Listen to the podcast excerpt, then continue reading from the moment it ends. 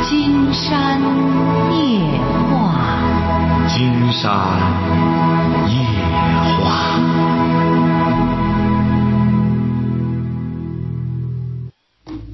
晚上好，听众朋友，我是您的朋友金山，很高兴和朋友们相会在午夜。马上接我们朋友电话哈。喂，你好，这位朋友。哎，你好，是金山老师吗？没错，我们聊点什么？啊，我就是想跟您说一下我家里的事情。我这刚刚结婚一年吧，啊，你多大了？啊，我今年二十七，啊，说刚结婚一年，怎么了？啊，对对对，然后然后那个我结完婚就要孩子了，我现在在家带孩子呢，要带孩子就是我老公他们家里吧，就是老老想就是跟我要我们家那个，他给我当初那个彩礼钱买汽车呢，啊，没哦听我明觉白，得没这个听明白您说的什么？声音倒挺清晰，就听不出说的什么意思来。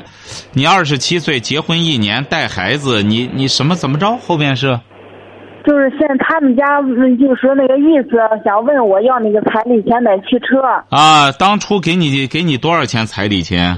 彩礼钱就给了六万嘛，然后我就是觉得没有必要买这个汽车。现在我们家因为这个问题，就是呃老打架，我想问问这个您六万怎么在解谁决？那里？先说这个六万在谁那里？那六万现在在我呃在我呃妈这里放着呢，啊我娘，给我这妈要不这里出来了，你这钱就要不出来了啊！不他是家要不出他家想拿这个钱去买汽车去对，啊。然后那个我有有三万存到银行里，有三，不是我有三万放到银行，有三万那个放高利贷呢。啊嗯嗯，然后我觉得没有必要买这个买这个汽车嘛，因为我现在在家带孩子，他一个人上班，他一个人上班，他没有多少钱，他现在你工呀、作都没有啊嗯你记住了哈，你要这样的结果，你们家永远不消停，不要这样绕圈着说话哈。啊哎，明确，干脆明确告诉你丈夫，嗯说你娶我了，你这这六万就不干什么了，没门儿。我妈呢，早就把那三万放高利贷了，还有三万呢，我得自个儿存着。想嗯买汽车可以，再重新存钱。本闺女嫁过来之后呢，这六万块钱不会给的，明确给人家交个底儿。别说没必要买汽车，你说没必要，他们就会说有必要。那你们整天就打这种罗圈仗，晓得吧？啊，小哎，薇明确告诉，他，这六万呢，就是取我的代价，想再要回去不大可能。就说这六万我自个儿保本儿三万，那三万干什么了？都分了，已经没了。明确告诉他吧，好吧？啊，是这样是吧？哎，还有别他的问们题他吗们？家就就就老嗯不行，那意思就是非得买不，行，这不为什么不行呢？因为你一直说没必要买汽车，人家就觉着不行。哦你现在把底儿交给他了，你说甭说买汽车了，你买火箭我才高兴呢。关键这六万已经没了。嗯，哎，你当初你说给我了，我拿着当真了，我没想到你娶我之后你想再要回去，我早知哦道我留着了。关键现在我妈那个是连门儿都没有要回来，她早就放出去了。我这三万我得自个儿留着养孩子，呃，甭甭琢磨这六万块钱了，明确告诉她，晓得了吗？嗯嗯，行，明白明白嗯，好明嘞白，，再见。。嗯，嗯，好，再见。瞧见了吗？就这样绕圈子，绕圈子的结果那边也明白，最终就是打这种打这种仗。喂，你好，哎，金老师啊，哎，我们聊点什么？我叫我叫我弟兄啊，什么？我我是老大吧，你几个弟兄？五个。你哥五个啊，哎，对，啊说吧。他说都我我原来吧，那也咱生产师傅不行吧，他就说没听明白，你没听明白说的什么？你哥五个，你啊老大什么？你要说什么？我跟你说啊，我弟兄小的啊，就是我应该替我老的拉套，就帮忙，就说那啥，那那弟兄都不行，啊在生产队上那啥。啊，怎么了？对我父那小的都说啊，应该应该你应该的，啊，你就我不我也平衡了，你就觉哎得我觉应得该我的，我你觉啊，我觉得是不平衡，我啊应该，我觉得别的没意思，我听着金山老师吧，你啊听着啊！你父母多？大？你父母多大岁数了？我我父母，我我父亲八十来岁，八十几了，呃，七十八，七十八乘八十来岁了。你母亲呢？我母亲去世了。哦，就是现在你哥五个管父亲，不都凑，咱说的话，今天老三，都凑挺好。他们说一句话吧，我觉得又不平衡。好了好了，记住了哈，当大哥的，你对是当大哥的哈，心胸我开阔，心胸啊开阔点儿哈。对对对，哎，看看金山写的《我的精神乌托邦》，你需要拓展心胸。你是哪儿的？我德州的啊，德州林业的，德州的现在可能还看不到，金山还没去德州，以后对看看金山写的，听见你心胸就心眼儿就宽了哈。不是我觉我觉不平衡，我听金山老师，金山告诉你了，你心眼儿窄，慢慢的对宽了之后，你当大哥的得有这种胸怀，晓得吧对？对看过《对水浒传》吗？呃，看过看过， 《水浒传》，你看那宋江，为什么一百八个人都拜他为大哥呀？对就他心眼儿宽，晓得吧？对，那谢谢你了，金山老师。啊哎，好嘞，好，再见好嘞。嗯，你看，就这么简单的事儿，我们很多朋友就就这么一句话，竟然一句话，你瞧瞧见了吗？有些得一句话，有些就得多说。你说学校教育一再说，我们不能搞应试教育，我们要搞素质教育。那么教育界搞的什么？你比如说最近，金山一直在节目里也说，现在有一种阅读理解，金山不理解。中学里有一种阅读理解，而这种题呢，金山已经好几位同学让金山看，金山看了之后说这样理解，哎，答了不对。后来金山一看，哦，这个还有标准答案，因为金山和一些中学生嘛，也不好说别的，金山也不想有损中学老师的形象，所以说那你就按标准答案来吧。但是那个时候，金山就在节目里说过，说本来自古以来，中国读书圣人是说过是仁者见仁，智者见智，怎么阅读完了的理解还会有固定的答案呢？哎，最近终于有一位大作家说话了，王蒙。这好，王蒙一说话，总算到了中央台了。那王蒙说话了，王蒙说：“有学生让我看我自己写的文章，因为王蒙的文章选到中学课本里，然后阅读理解，让王蒙去做，王蒙做的也不对，他自己写的文章阅读理解他自己做的都不对，为什么呢？学校有标准答案，王蒙的也不对。”终于这才，为什么金山说过听金山夜话，我们会有超前的意识？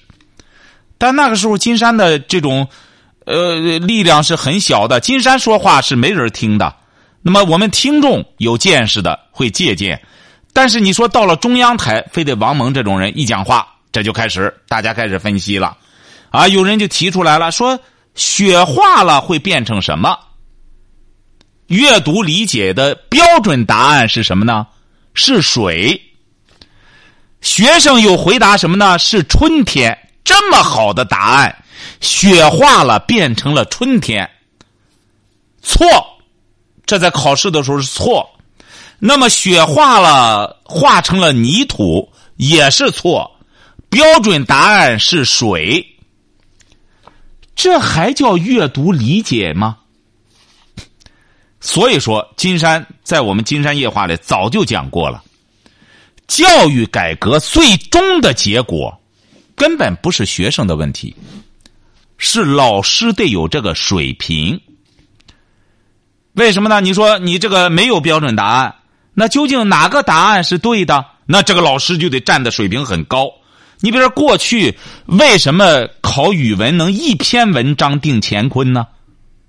包括你比如说，那个时候，陈寅恪从国外回来了，他是个高中毕业，那么谁敢用他？那时候都得有杨博士才能用，只有梁启超，因为陈寅恪说雪化了变成了春天，那所有的老师都说错，变成水，只有梁启超说这个答案好，变成了春天，为这个雪注入了生命。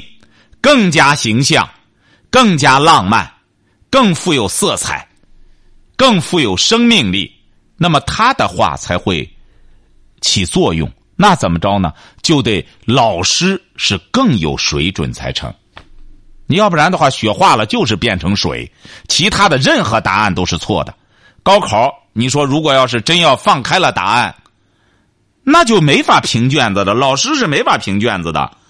老师的关门弟子，没准现在你说现在哪个学校的老师能够说这个学生是我的？哎呦，你看现在成了这个什么了？没没有了。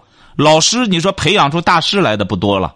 这个社会怎么才能够不断的进步啊？就是说，有把握标准的人，他必须你要想让说我们得要高素质教育，那么你得有把握高素质标准。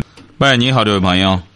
哎，你好，呃，那个呃我呢，就是首先很感谢金山老师，就是每天呢向我们这个社会传播很多的这个正能量。嗯，好好那个我哎，我呢就是想反映，就是说一下这个医患关系这个事情。啊，呃，我呢还是想就是重点强调一下这个医德吧。嗯，呃，我想通过我自身的亲亲身经历哈，我和我对象去去济南市的一家这个市级医院，比较好的一个市级医院，嗯去进行检查，嗯最后呢查出这个这个呃孩子保不住了。嗯那个那个，当时就是把这个相关的化验单给给大夫看了看，呃，然后啊，大夫问我还还有一个药你有你有没有拿？我说那个因为什么？因为他在开开单子的时候啊，就是说那那个他并没有告诉我说我说里边还有药，嗯所以说呢，我说我不知道。到了后来呢，就是说他他跟我说你抓紧时间去去拿药吧，最后拿了两盒什么药呢？就是说是两盒清洗下体的药。嗯和流产一点关系都没有。嗯，这啊两盒药呢，就是这个这个加起来一共是一百五十块钱。哦，你瞧，哎，对对对，你说本来就是说是已经即将要流产了，是为什么我为什么我们的大夫？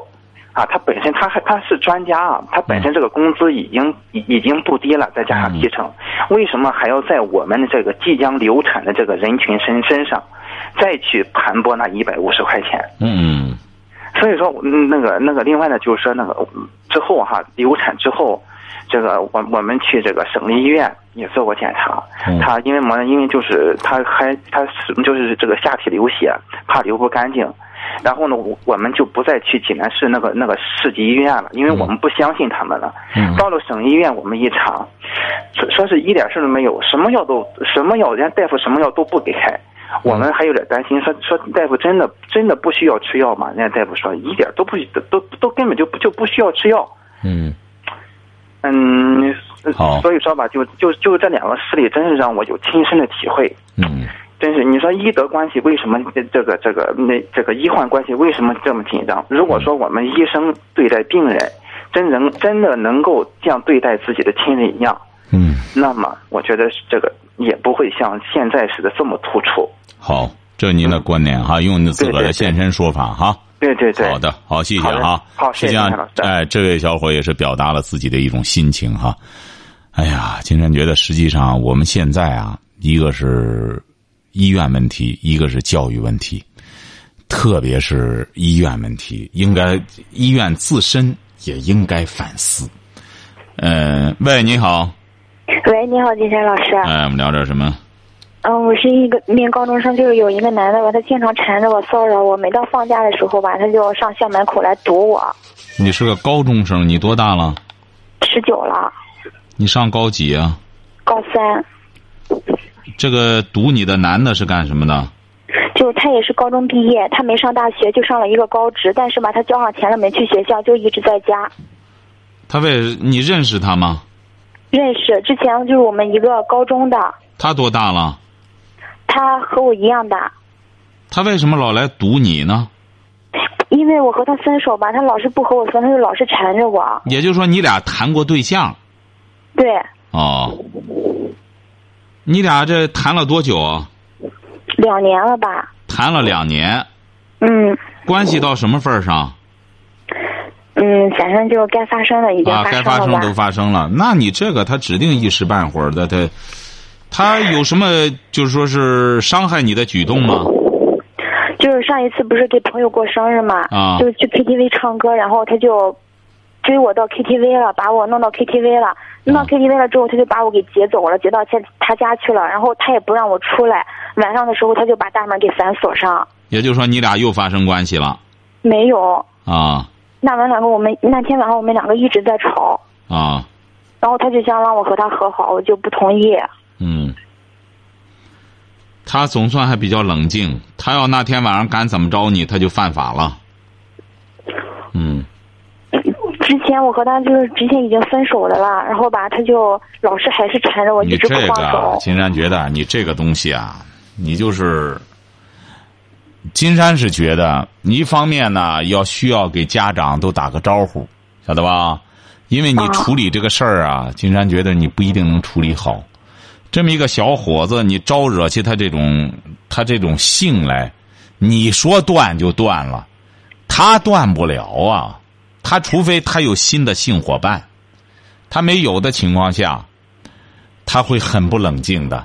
金山觉得你处理这种事儿啊，你别弄得他吧，他为什么把你弄到他家里去？他总觉着还有和好的希望，他总觉着还干什么？对，他就总觉得我和他还有和好的希望。其实你我为早什么就要觉得和他是我断呢？分你和手人家好两年，不是？您和人家好两年，为什么要和他断呢？他他就是一个赖皮，他就是一个无赖。然后其实不到两年，在这两年之前一年多的时候，我就和他说分手，哎然后他呀，就一金直山跟他觉一得直不缠着要我不。要说人家无赖了，你都和无赖都有两性关系，都好了这一年多了，你能说人家无赖吗？你这不要这样，你呀、你要这样的结果呢，反而会越弄。你应该理性的谈谈这个问题。你说他无赖，他说我不无赖了，咱俩继续好吧。你这样你会让他，这会给他一一丝希望。你本身呢，你招惹了他了。你得慢慢的，就是让他冷静下来。你首先要给大人都打招呼，晓得吧？嗯给大人都打好招呼吧。嗯，然后呢？然后你像他上次这样做的话，你得警告他；再有第二次的话，你一定得报案。你这种事儿啊，可能呢，因为你报案的好处就是，公安局会给你这个嗯男男伙伴儿会给他讲讲法，让他明白这个东西呢是两厢情愿的事儿。你要这样干什么之后，你把你自个儿毁了。你别忘了，人家也是个年轻人啊，人家小伙子十九岁，你要不是和你有这事儿的话，你说人家至于这样吗？整天啥事儿都耽误了。所以说，有些女孩子也是这样，不要轻易和这个男孩子发生性关系。一旦发生了之后，女孩子能把持住，男孩子就把持不住了，哦这样也就把他给毁了。你不要老认为人家跟着你，你同时也把一个小伙儿也给毁了，晓得吧？所以说，你最好是啊把这个事儿作为一个教训。金山觉得，这个同学啊，找你几趟啊，对你来说可能会有好处，让你明白，不要轻易的在这么小的年龄段儿和个男孩儿上床。你要和他轻易上床之后，他可轻易的下不来。你不能说我想干什么，我想和你掰就掰。你想掰的时候，他掰不了。说白了，这种悲剧也曾经有过发生。所以说，金山讲这个的目的就是，还是让女孩儿要把持住。只要你把持住，男孩子他不敢怎么着，晓得吧？嗯，哎，冷但是他静就是。老是缠着我。你不能说老是缠着，本来你俩就缠到一块儿的，哎，你现在你明确告诉他，在干什么的时候呢，你可以叫老师来，让他一看，你真下了决心了，他也就死心了。你看他在在门口拦着你，完全可以给学校打招呼，给学校保卫科。你看他又有人在那截我，那么你也不要对人家怎么着。那么他一看你每次都告告诉什么的话，他就觉得你确实下决心了，晓得吧？嗯，行，嗯，知道好了了。，以后要注意了，不要、嗯不要再轻易走出第二步了，好不好？嗯，行，我知道好，嘞嗯谢谢老再师见。哎呀，所以说我们一些中学生啊，可不要认为，哎呀，这个事儿挺舒坦，十七八办上事儿挺舒坦，舒坦就有让你不舒坦的时候。喂，你好，来，金山老师你好，嗯，我们聊点什么？这个我的孩子去做一个手术。嗯他手术之前啊，他也不给我沟通，嗯，他自己出去去飞刀去了，就是他们术语叫飞刀去了哈。去干嘛去了？呃，他出去飞刀，就是出去做手术去了，上外地哦做，手飞术。刀他们叫哦我，找不到他，因为我自己的孩子，我总想给这个医医生啊沟通一下，啊我的孩子手术方案怎么做，嗯需要我们家属准备的什么事情。嗯结果他飞刀回来以后，马上就开始手术。哎手术期间，把我孩子这个腿拉开以后啊，啊就出来了，说你孩子需要填人造骨，因为我孩子比较胖，我以为你什么事情我们术前需要有个沟通啊，你得啊告诉我，啊，这个手术需要怎么做，他不告诉我，他和那个医药代表啊已经沟通好了，啊说有个患者啊需要填人造骨，你那天就到手术室门口，我们也不知道，我们亲属里边没这么个人啊，就问他，我说哎这个人干什么的？他一直在那转悠。后来他手术期间把腿拉开以后啊，他在等着，你去交钱去，什么钱？我说，他说人造骨钱。我说我们没填人造骨啊。实际上他看到片子以后啊，他非常明白，我们不知道啊。最后。我们是说，这这这手术费已经交过了，你要填需要填人造骨，因为我的孩子比较胖，他是骨关节那个地方，嗯这个地方填人造骨，因为他非常胖，很容易就是关节这个地方啊，这个骨头要可能要体重很沉了以后啊，可能要出现别的意外。嗯我说你可以告诉我，我们后来我们经过咨询别的专家啊，人说你应该取自己的骨头，因为他长得比较好，因为他体二百多斤，嗯要这样的话，他自己长得比较好一点。嗯这个里边我感觉是这里边哈，这个大夫和这个医药代表嗯后来我们找到医院，医院不承认啊。嗯啊，我说不承认可以，我们就去找他，找他以后他连见不见。后来雇了保安，这些保安里边啊，有很多是他们雇的这些社会上打手，嗯这个我们后来已经呃就是观察到了，嗯是吧？这个我说你这个东西不行，啊是吧？说你走法律程序吧，我们去做鉴定，他自始至终就不承认他有错误。我们司法鉴定出来了啊，嗯他对我们的手术存在过错，这是司法部上海一个鉴定中心鉴定的。嗯嗯，啊你说现在说这过多场麻这烦，第一个你弄的第这，二个呢，延长延长了我们孩子的治疗病程。嗯第是，三个，对我们孩子这个传染啊，血液传染造成的后果，哎呦，承担哎百分之三十的责任。嗯到现在不承认，我们也没办法。现在就说哎杀医，我说这个杀医是国际行为，绝对不允许，国家法律不允许，我们也不允许，老百姓不允许，嗯大夫也不容易。但是你这种坑害这个患者、残害患者的行为和这个医患和这个这个医药代表啊嗯勾结起来。坑坑害患者更不允许，是我就我就现在呼吁哈，我们的法律工作者啊对这种无德的医生啊，大多数医护人员是好的，是这种无德的医生啊，是不是能纳入法律，作为一种啊故意杀人和过失杀人嗯啊？过这个东西应该，我就我现在应该呼吁这个问题啊。嗯嗯嗯这个弱者出现了问题后，他找谁去诉求？是他没法去诉求，嗯他也解决不了。我可以告诉你，我也是处理这个问题的一个这个处理医患纠纷，这这个这个纠纷的一个成员之一。嗯但是我的感觉，摊到我自己身上，他们现在干什么呢？知道我是公职人员，哎，反而到我的上级机关告我，我没说一句话，我的孩子出了问题，嗯我就说叫医院啊，把我孩子病治好就可以。嗯但是他告我啊，嗯我哎，就是就是非常的，就是就是没法形容的一种说法哈、非常卑鄙无耻。嗯嗯嗯哎，因为你是公职公职人员，你也不敢怎么地我们嗯，哎是，而且他们的哎领导哈、嗯和这个医院的这个科主任都互相勾结。嗯他们就挣了钱，他们评分，我们都现在进行暗中调查。嗯啊，为什么我们要去调查事？我们要反映这个社会的阴暗面，这个东西确实是对人民极为不不负责任，也是给社会稳定哈、嗯带来一个非常不安定的因素。嗯不愿意说有啥说一说啥医了，说这人有神经病，嗯他我说他有痛苦，是吧？你要说是作为刚才有个这这听众说了，你作为说你能拿着他当哎你的亲人去做，嗯现在有的朋友说，哎呀，找医生看病，又是一个是有这个亲戚关系，一个有朋友非常知己的关系才可以找这个医生去看病，否则你花的冤枉钱太多了。嗯我是干的事儿，他到我的上级主管机关告我，我一句话没说。金山老师，我负责处理的事儿是，我也是个工作人员，我是有这个觉悟的。但是，这些无德啊、无良，但是他的哎院领导在包庇他，为什么他包庇他？后来我问了，他们之间有交易，嗯，为什么有交易？因为他挣的钱，他也给他们去分了好。这哦金山也就觉是得他不敢去处理他。成，这位先生，今对天吧觉得你很理性的把这么一个事情叙述清楚了哈。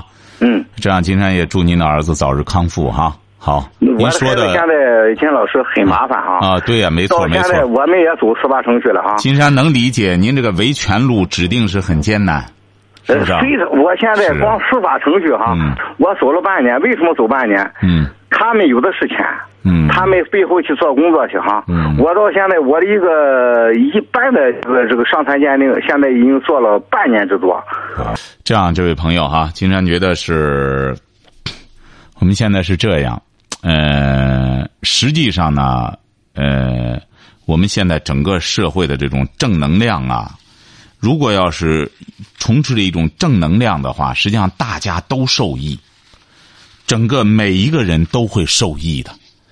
如果要是一个人仅仅是光看眼前的话，最终自己也会是一个受害者。你也，实际上每一个人都会被裹挟的。金山一直是记得曾经那位老院长，金山在节目里也说过哈，他也是一个挺大的医院的一个老院长，退休之后，他因为退休时间太长，他在去了之后，包括他原来说白了提拔的那些人也已经开始不买他账了，也也有些什么之后，他就深有感触，和金山聊起来。他说：“我这才深深感觉到，金山你谈的这个问题，我们每一个人在每一个位置上，都应该敬畏自己的这个岗位。你只有敬畏这个岗位，把这个岗位神圣起来，接替你的这个人，他在这个岗位上，他也会敬畏的。”如果要是你比如说我们前面这个人本身你就亵渎了这个岗位，那么后来的这个人很有可能，他接手也会顺着你这个道儿往下走下去。所以说，金山是很不理解的一点，就是我们很多人呢，特别是很多这种拥有医务这种专长的一些专家，为什么这么不敬、不尊重自己？金山总觉着一个文化人，他再怎么着的话，国家给的钱应该说工资也够了，也不能一味的光怪环境、怪你自己也得自己。为什么说叫安贫乐道啊？就说乐道的人，他才会安贫。你要倒过来理解，这个贫，它不是指的一个财富的概念，它是指的一个精神的概念。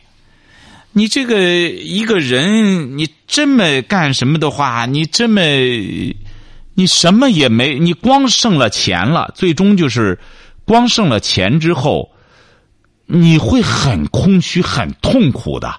最终的结果就得靠什么呢？靠再弄钱来弥补我这种空虚、这种痛苦。所以说，金山就谈了一个。在这个新著这个听见里面谈了一个精神乌托邦的概念，就是这个道理。